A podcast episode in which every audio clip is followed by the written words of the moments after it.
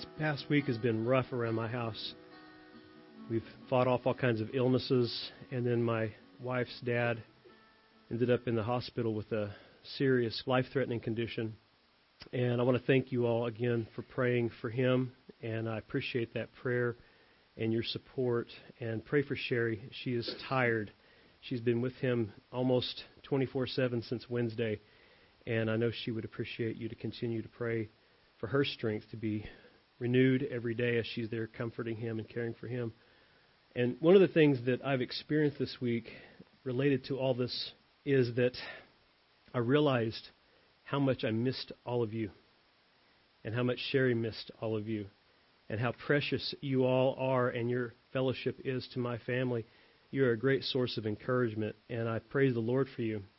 And as I was thinking about that, preparing for this sermon, I was reminded once again by some strong words, encouraging words from John Bunyan that I think epitomized the way I feel about our fellowship here at Sovereign Grace and makes me want to say amen to what he said. Let me read this quote to you this morning. Church fellowship, when it is healthy and productive, is the glory of the world.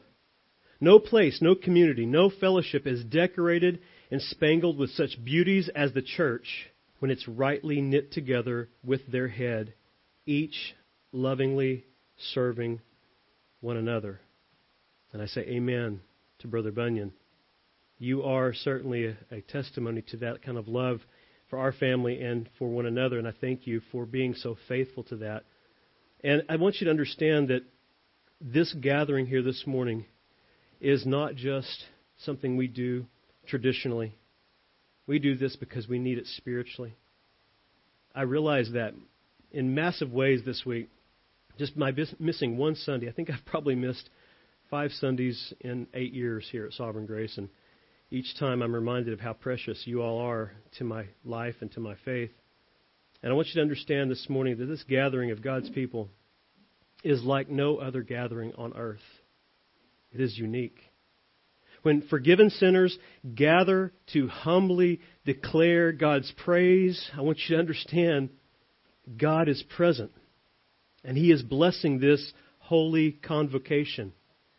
And here's how the prophet Isaiah stated that in Isaiah 57:15. He said this, "For thus says the one who is high and lifted up, who inhabits eternity, whose name is holy, I dwell in the high and holy place."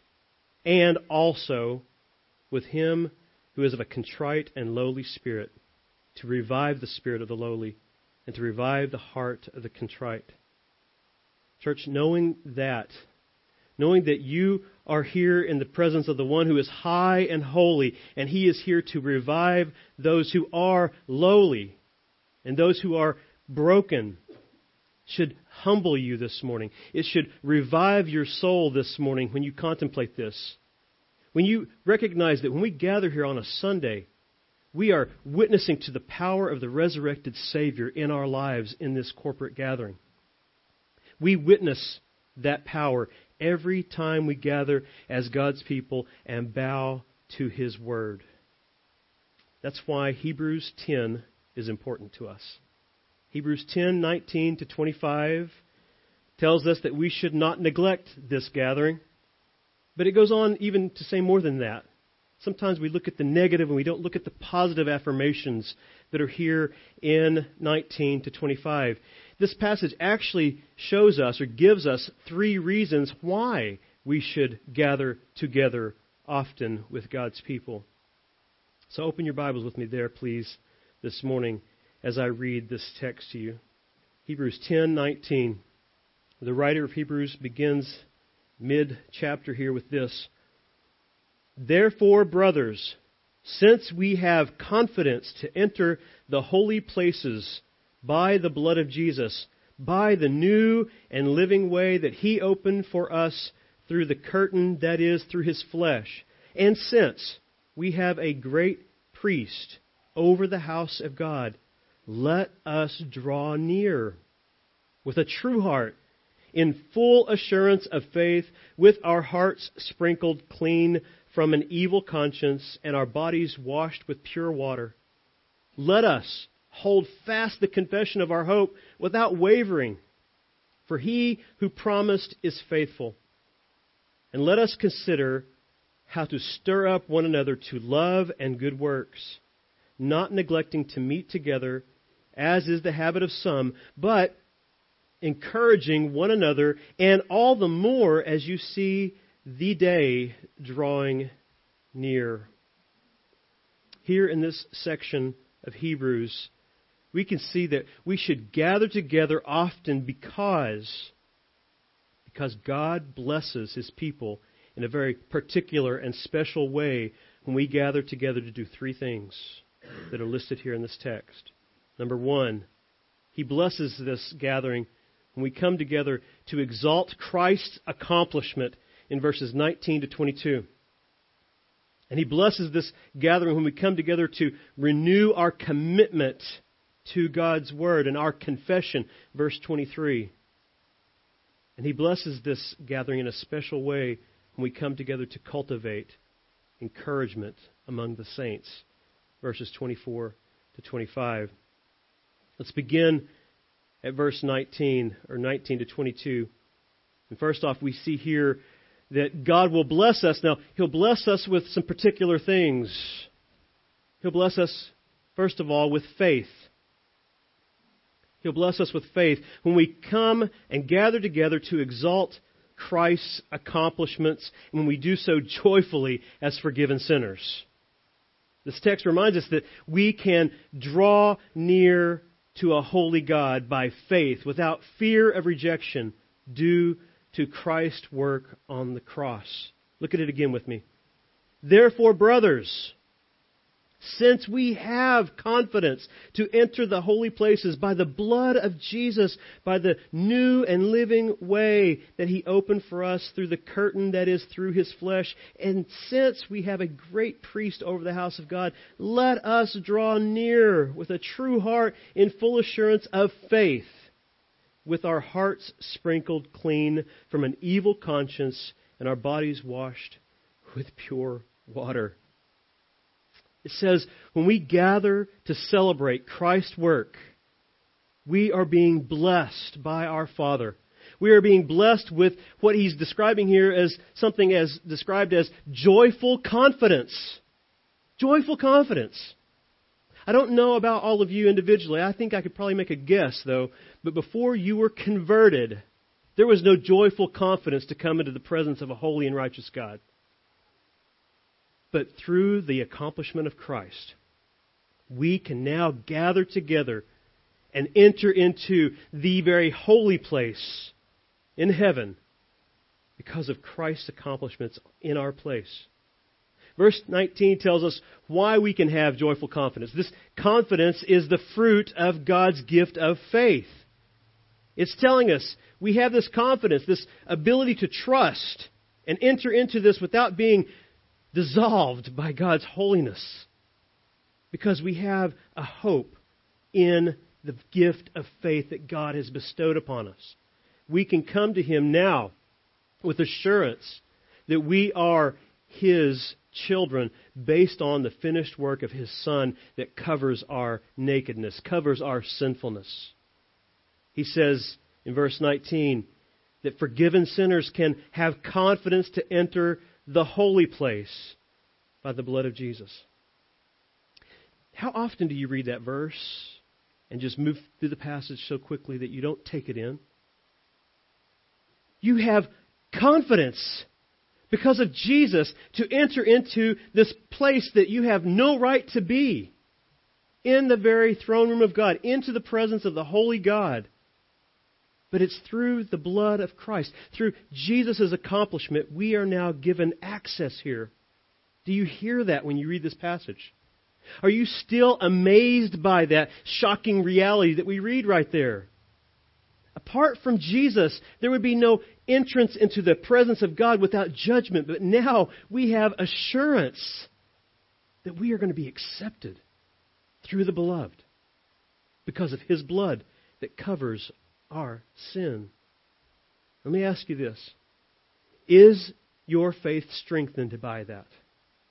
When you come here and gather and sing and hear the Word of God, Does that strengthen your conviction, strengthen your trust in Jesus' accomplishment?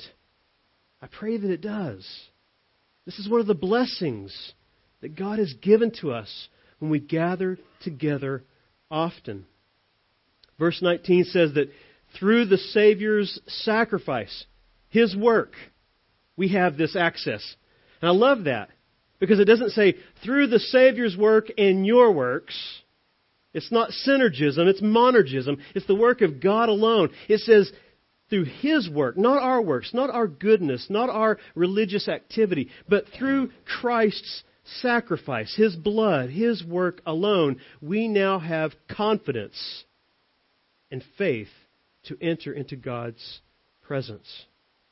Church, as we gather together and come into God's presence, even through the song service and through the listening of the Word, we are entering into a place that no sinner deserves to be.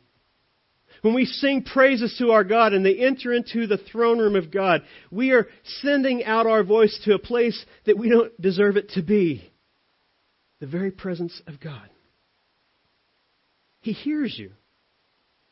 He not only hears you, he doesn't just tolerate listening to you, he is pleased with your songs of praise because they are exalting the work of his Son. God doesn't tolerate us, God loves us in Christ. When we gather often and sing his praise, we should be reminded of that. Do not take singing songs, do not take them lightly. Don't take them flippantly. Don't take them as something that we just do routinely. Your voice is being carried into the presence of God, and He hears that, and He is pleased because He sees in our hearts that we are exalting the work of His Son. And we are able to do that in His very presence without fear or shame because He has accepted us in Christ. And I find this so amazing to me when I stop and really think about it. I, I find it amazing because I consider my own sinfulness. I consider my own failures to please Him. And I think, why would He listen to my voice? But for the work of Christ. He hears me. There are times I feel unworthy to come before a holy and righteous God, but in Christ I have joyful confidence. I look to Him. And when we come together as a church, God will bless our understanding and our faith as we do this. The more we exalt Christ's work, the more our faith will be strengthened. The more we'll be able to go into His presence with confidence, knowing that we have this gift of God, this gift of faith that allows us now to rest in Jesus' works. And that confidence is cultivated constantly when we gather often. And it's cultivated by text even like this in Hebrews 9. Go over to Hebrews 9 11. It says, But when Christ appeared as a high priest of the good things that have come, then through the greater and more perfect tent, not made with hands, that is, not of this creation, he entered once for all into the holy places, not by means of the blood of goats and calves, but by means of his own blood, thus securing an eternal redemption. For if the blood of goats and bulls and the sprinkling of defiled persons with the ashes of a heifer sanctify or set apart for the purification of the flesh, how much more will the blood of Christ, who through the eternal Spirit offered himself without blemish to God, purifying our conscience from dead works to serve the living God. I want you to freshly ponder that blessing this morning. Think about this. We are covered by the blood soaked righteous robes of Christ. How much more access do we need? We have all that we need in Christ. To have our consciences cleansed. Our sins have been forgiven. His blood now atoned for us. We can come into His presence with joyful confidence based on this. Go back to Hebrews 10:20. Hebrews 10:20 tells us how we can have joy, how we can joyfully rather enter into God's holy presence. Notice what it says. We do this by the new and living way that He opened for us through the curtain that is through His flesh. Let me, let me step back and look at that word new for just a second. This is how we joyfully enter into God's holy presence by a new and living way. The word new there speaks of something that is perennially fresh. It's an ever present atonement. It is something that covers us and it never, ever diminishes. It never grows old. No matter how many times we fail and fall short, this blood is freshly there covering our sins. And it's by faith in that, faith in Christ's work, that we can come into God's presence. We have unhindered access to God through Christ's sacrifice. This is an astounding reality and promise that's given to us in God's Word. Unhindered access. We need no mediator save Christ. We come immediately into God's presence. And I pray that that truly revives your hearts this morning. And I pray that it makes you want to draw near to God to exalt Christ's work this morning when we gather together, when we gather with fellow forgiven sinners, and when we sing His praises and exalt His accomplishments. I pray that this truth, as we gather together and celebrate it, draws you closer to God. I pray that you avail yourself to this unhindered access that's one reason you come and you hear the word being preached and you gather together with the saints. You come here so that you can draw near to God, being renewed in your minds, looking at the reality of what Christ has accomplished for us. You come here with the family of God with joyful confidence. You come here to share all your needs with God and His people to share all your fears, all your struggles with sin, knowing that God will hear us and He will cleanse us and He will even work through this body to encourage us to look to the exalted work of Christ that has covered our sins and gives us access into His presence. Verse 21 says we can do this because of Christ's great work. He is a great priest over the house of God.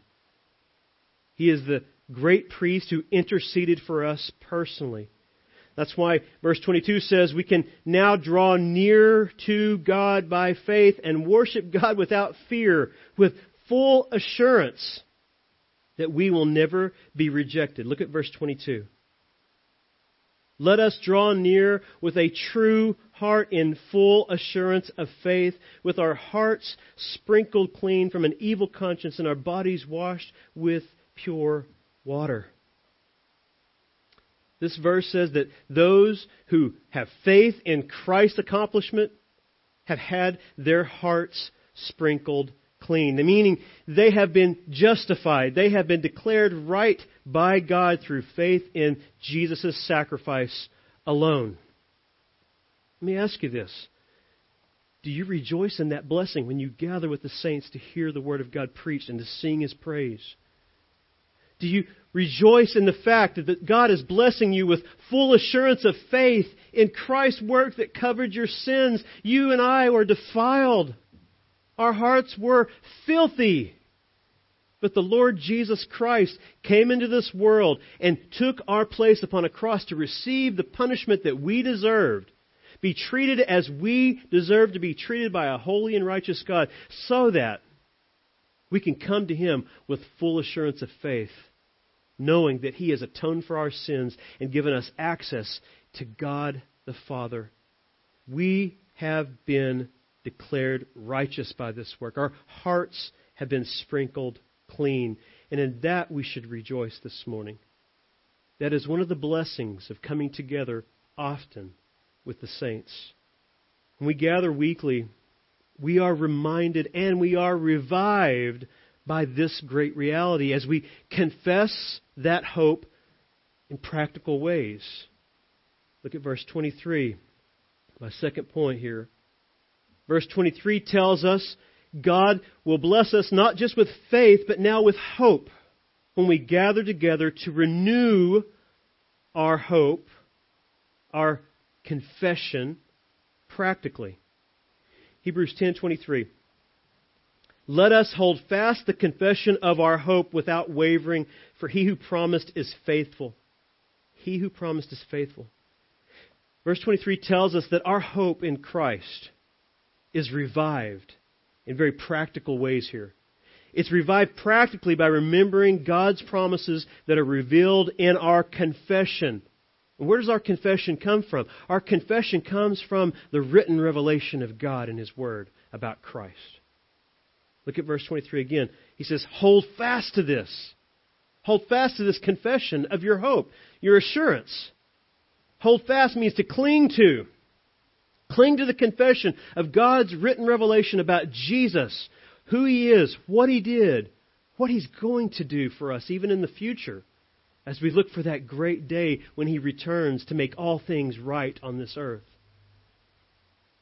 Our hope, He says, or our assurance of drawing near to God is renewed when we practically do this. When we practically gather together, as we're doing this morning, to listen to the word of promise that comes through biblical revelation, biblical teaching, biblical discipleship. I think that's why verse 23 says that we are to hold fast this confession of our hope without wavering, meaning consistently or continually. How many times do you need to read Hebrews 10 in your lifetime? How many times do you struggle with sin? How many times do you struggle with feeling unworthy to come into God's presence? How many times do you feel neglected?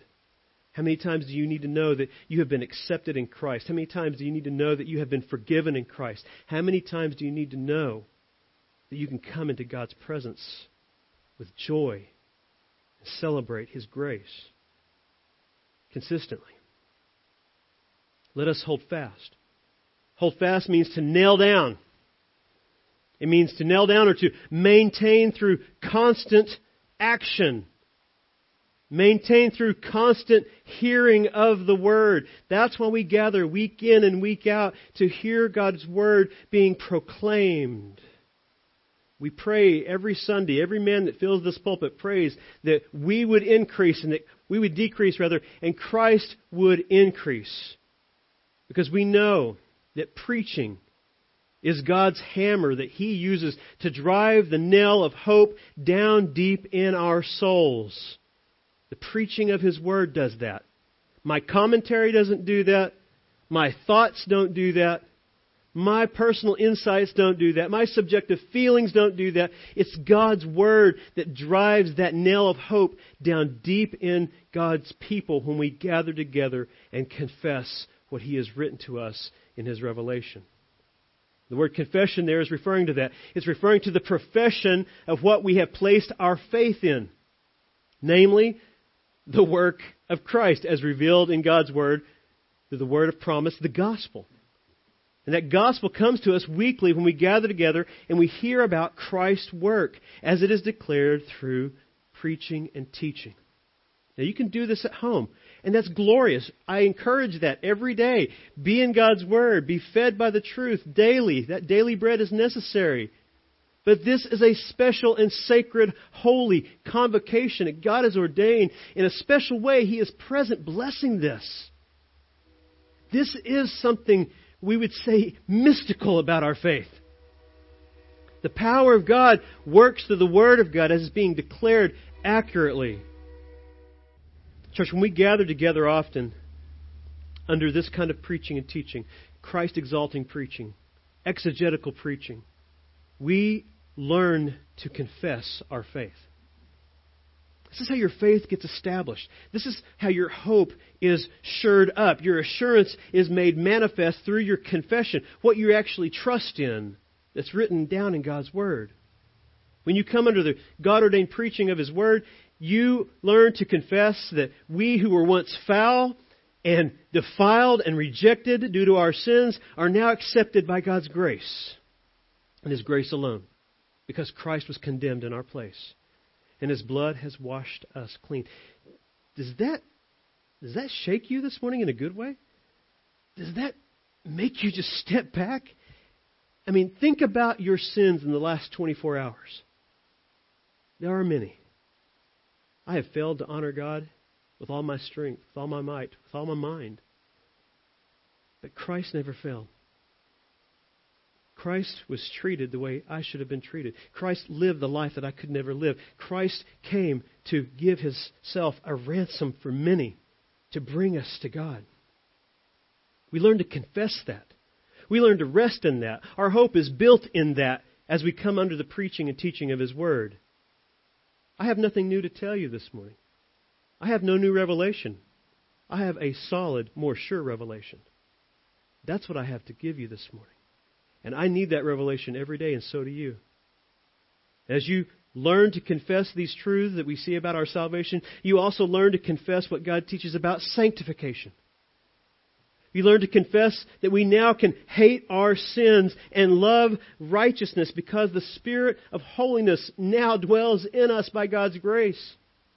And you learn to confess that because of that work of the Spirit, now we are equipped, now we are able to take this good news of forgiveness and declare it to others with absolute assurance that it will transform all God's elect. It will change the hearts of those that have faith by God's grace to believe upon Christ. Our confidence, our assurance in that comes from the Word of God. Our confidence and our confession of these things, of this reality, is based on what it says in verse 23 the one who promised is faithful. The one who will save to the utmost is faithful. Through the work of His Son, we have confidence to declare that He has changed us and that He will change all those that we are able to now witness to, that we can now hope in this because God, who has promised, is faithful to give us assurance that He is actively working in our lives and will be magnified through our sanctification. Church, our weekly gathering is where God has chosen to reveal these things. Our weekly gatherings where God has chosen to remind us of His promises on a continual basis through the preaching and teaching and training that we receive. But not only that, also through personal edification, personal encouragement among the saints, among God's people. Thirdly, verses 24 to 25 tell us that God will bless us not only with faith and with hope when we gather often, but with love. He will bless us with love when we gather together to cultivate encouragement. Hebrews 10:24 to 25 tell us how. Look at that again with me. And let us, let us consider how to stir up one another to love and good works, not neglecting to meet together, as is the habit of some, but encouraging one another, and all the more as you see the day drawing near. Saints, if, if we are drawing near to exalt Christ's accomplishment corporately, if we come together weekly to do that, I want to promise you this. If you're doing that from your heart, if you're coming together corporately to exalt His finished work, you will long to encourage one another personally. These are the people for whom Christ has died. How could you not? How could you not look at, at Sam or at Matt or at, at Darren and, and look at these people and go, this is one for whom Christ died, but I'm not going to spend any time encouraging him. No, Jesus took the time to die for them. How could I neglect serving them. You'll want to do it as you contemplate this great, great gift God has given us. 24 to 25 express that. It says, Let us consider how to stimulate, how to love, how to help them do good deeds, how to encourage them. It says, Let us think of ways to stir up or prod or provoke good works in one another personally out of love and for the glory of God. I mean, when we look around at each other weekly, we come in, we shouldn't just see people sitting on a pew. We should see God's people sitting beside us. We should be excited to be a part of their sanctification, of their encouragement. We are called to stir them up. And if we are first and foremost stirred up by the exalted work of Christ, by this access to God, we should now want to come alongside our brothers and sisters and prop them up, keep them going forward by God's grace, be a part of their lives. God wants to bless the church that does that. He wants to not only bless the church that does that, but he also wants to protect the church. And that's why he gives us the blessing of his love through this personal encouragement. I believe this gathering is designed by God to be the forge where biblical encouragement and Christ-like love is fashioned. I see that in places like Ephesians 3. Go there with me. Ephesians 3:14. This gathering is to be the place where, where God will forge Christ-like love that will not only bless us, it will protect us. Look what it says here in this passage, Paul tells us that this gathering is where God has ordained that his love would be personally cultivated and made manifest to the world around us. It says, For this reason I bow my knees before the Father, from whom every family in heaven and on earth is named, that according to the riches of his glory, he may grant you to be strengthened with power through his Spirit in your inner being, so that, that's the purpose clause. This is why he does this. He strengthens us here so that Christ may dwell or take up residence in your hearts through faith, that you, being rooted and grounded in love, may have strength to comprehend with all the saints what is the breadth and length and height and depth, and to know the love of Christ that surpasses knowledge, that you may be filled or controlled with all the fullness of God. Now to him who is able to do far more abundantly than all that we ask or think, according to the power at work in us, to him be glory in the church and in Christ Jesus throughout all generations, forever and ever. Amen. The church gathered has this promise that God will be with us. He will bless us with greater faith, greater hope, and greater love so that we can make much of Christ in this world. He is able to do that abundantly, he says here. Now go back with me to Hebrews 10. Back in Hebrews 10, 25, we learn that not only does he bless the church that gathers for this reason with hope, but he also blesses the church through personal encouragement. And he does it in requiring, if you will, or calling us, commanding us to pursue this intensely, continually, regularly. Look what it says. Verse 25 Not neglecting, not neglecting to meet together, as is the habit of some, but encouraging one another, and all the more as you see the day drawing near. Personal encouragement, he's telling us here, is, is going to be part of the blessing of gathering on a regular basis with God's people. And it's going to need to be done on a regular basis. It should be done regularly, intensely, continually, regularly, because we live in a world that is intensely and continually and regularly against us. We need this consistently. We need one another in the body of Christ. We need this because those who desire to live godly in Christ Jesus will be persecuted in this world. We need each other. We need each other in this fight against sin, against discouragement, and against Satan and his power within this world system. That's why verse 25 says personal encouragement and love should increase. He says, do this all the more as you see the day drawing near. What day is that? It's the day of Christ's return. We need to do this all the more as we see the signs of Christ coming. And what were the signs going to be? I'm going to show you a few. This day drawing near is spoken of in Scripture in the New Testament in terms of difficulty. This day is described as a place where, a time period where difficulty will increase. And the necessity for saints to gather together around the Word of God and exalt Christ's work And come into His presence in humility is going to increase as the pressure increases around us. We need to be ready to do this. We need to be ready and united in Christ's love to accomplish this because the times are going to be difficult as the day draws near. Look with me at 2 Peter chapter 2. The passages I'm going to read to you speak about the difficult days that we need to be prepared for by coming together often to hear God's word, to encourage one another personally.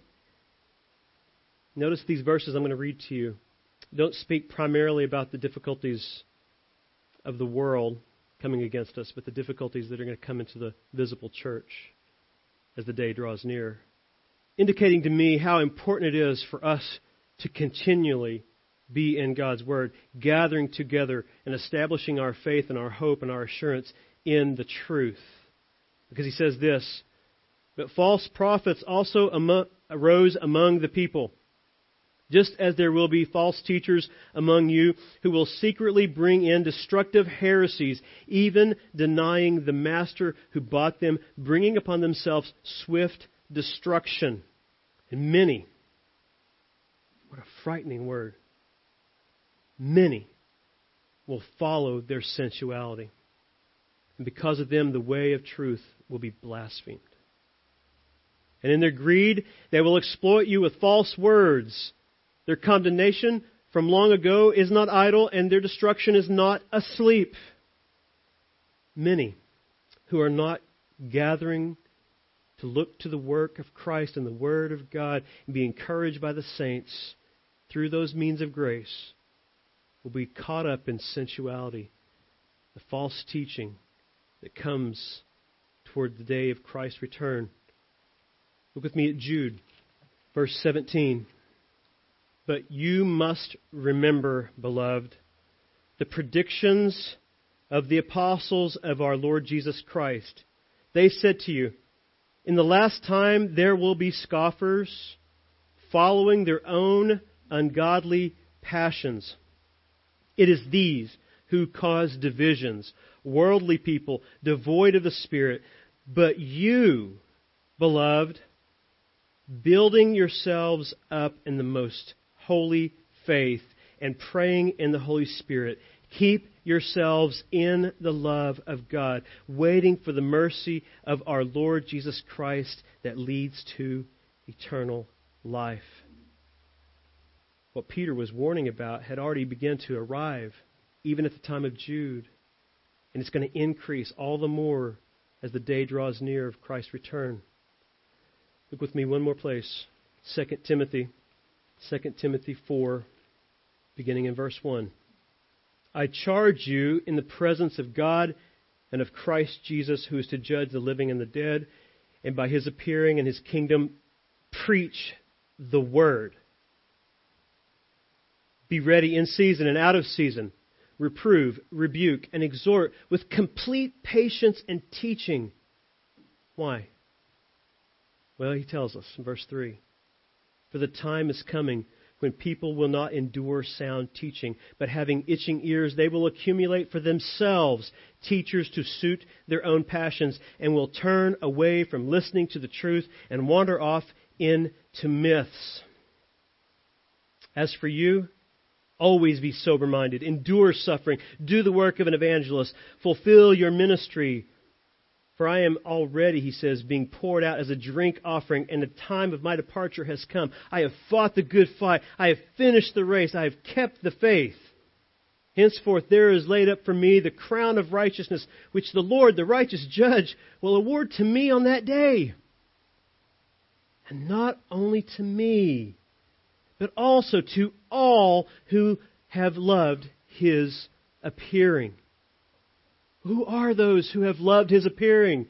But those who are consistently and regularly being brought together with the saints to exalt the work of Christ and to be fed on his word. They can rejoice at the day that Christ returns. But there'll be difficult days before that happens. People will come into the visible church to distort and distract and to take people down a path of no return. We need to be prepared for that. Dark days are being prophesied here by Paul and by Peter and by Jude. The dark days that they're prophesying about, those days are upon us. That means the day of Christ is drawing near. Nearer than it was than their day, for sure.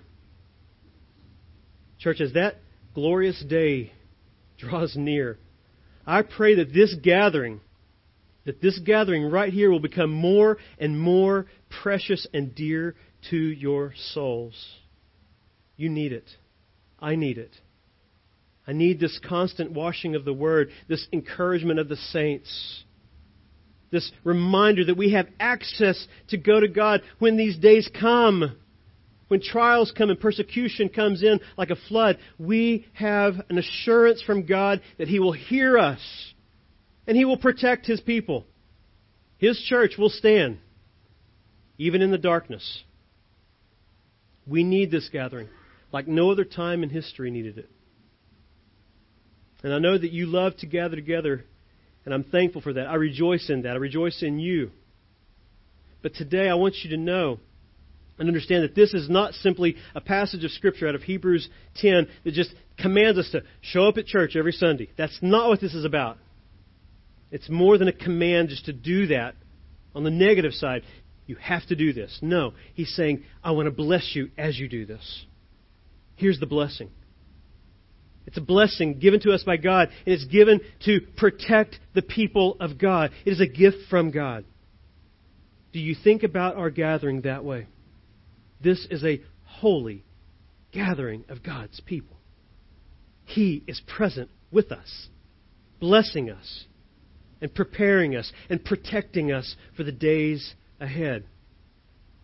We need this protection so that we can stand out in the darkness of our depraved culture. And so that we can stand against the compromises within the visible church that are sweeping through our land like a plague. Within churches, we see people embracing sinful lifestyles as normative, even ordaining people who live in those lifestyles. In our day, we see people redefining the atoning work of Christ. We see people rejecting the authority of God's Word in the visible church. We must stand. And it will be difficult. And if we're not linked together in the love of Christ, we can't stand we must be linked in His love. Now, I say all that not to worry you this morning, but to encourage you. So let me leave you with one more blessing that the Lord Jesus promised His church in Matthew chapter 5. Matthew 5:14 to 16. Speaking about his people, speaking about the church. Jesus says this, you are the light of the world. A city set on a hill cannot be hidden. Nor do people light a lamp and put it under a basket, but on a stand, and it gives light to all in the house. In the same way, let your light shine before others, so that they may see your good works and give glory to your Father who is in heaven. Saints, Jesus is reminding us here and in Hebrews that a church that does this, a church that's committed to being the light, that church, as they gather, they will want to exalt Christ's atoning death, his accomplishments in salvation. They will want to confess every truth in God's Word. And they will want to live that truth out in loving personal fellowship and encouragement. And a church that does all that will be what Jesus said it would be here in Matthew 5:14 to 16. It will be like a light in the darkness. It will shine like a beacon of hope, like a lighthouse to a sailor lost in a storm because Christ is blessing it. He is protecting it. Since we have assurance of that, we have assurance from our exalted Savior that the church that does this gathers together often to exalt His work, to rejoice in His Word, to encourage his people. That church will never be overcome by darkness, but rather it will be a city on a hill and a light that cannot be extinguished. And I want you guys to know this. You are that church. You are that city, that light. And I praise God for every one of you. And I pray this morning that as we gather together weekly, that your faith in Christ's work, your hope, your assurance in God's Word, and your love for one another in Christ will increase all the more as the day draws near. Let's pray. Heavenly Father, you are to be praised today. This is your church. These are your people. And you have given your Son to protect us and to unite us in your love and your grace. And Holy Spirit, we thank you for the way you protect us in this fellowship by washing us in the Word, by linking us together with brothers and sisters who want to exalt you in personal encouragement. And I pray today, as the day draws near of your return, Jesus, that we would be more encouraged, more revived, more impassioned to gather together to be equipped to go into the darkness and shine as light in this world. Jesus, we pray that you would come quickly, but until you come, we pray that you would quicken us to be your ambassadors of grace, to speak the truth in love, to encourage your weary saints, and to evangelize the lost. We pray all this, Jesus, in your holy name. Amen.